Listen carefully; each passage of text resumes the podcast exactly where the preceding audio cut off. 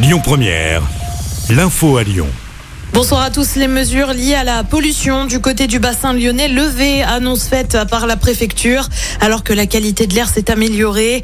La circulation avait été mise en place. La prudence de mise, en revanche, sur les routes dès demain.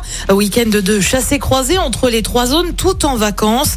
Bison futé voie rouge demain sur toute la partie est de la France dans le sens des départs. C'est orange dans le sens des retours en Auvergne-Rhône-Alpes.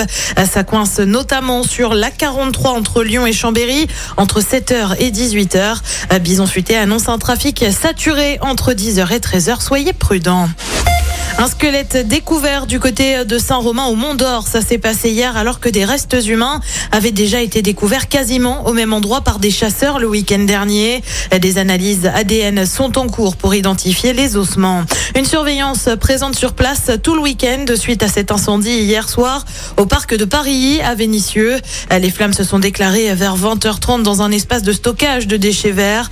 On ignore encore les causes de l'incendie. Les pompiers sont restés sur place jusqu'à 2h30 cette nuit. Le placement en détention provisoire requis à l'encontre de Pierre Palmade, l'humoriste, est sorti de garde à vue. Il est présenté à un juge en vue de sa mise en examen euh, suite à l'accident il y a une semaine. Un drame qui a fait notamment un blessé grave, un enfant de 6 ans qui est désormais sorti du coma. Il rencontre des difficultés à s'alimenter ou encore à parler. Il demande un délai supplémentaire. Les insoumis demandent à pouvoir étudier la réforme des retraites à l'Assemblée au-delà de ce soir minuit. Euh, demande alors que le texte doit ensuite prendre la direction du Sénat. Euh, pour le moment, l'article 7 qui prévoit de reporter l'âge de départ à la retraite à 64 ans n'a pas encore été débattu. Et puis la motion de censure euh, du Rassemblement national, elle sera débattue après minuit. On le rappelle, elle a été déposée pour que les députés opposés à la réforme des retraites puissent exprimer leur rejet de ce texte, indique Marine Le Pen. Plus que quelques heures pour les magasins à Sainte-Marina. Ils vont fermer leurs portes demain, alors que le groupe a été placé en redressement judiciaire. À Sainte-Marina, c'est 163 magasins et près de 700 salariés. Du foot à suivre ce soir, l'OL se déplace à Auxerre pour la 24e journée de Ligue 1. Le coup d'envoi c'est à 21h et puis l'Asvel retrouve Victor Wembanyama ce soir pour la Leaders Cup.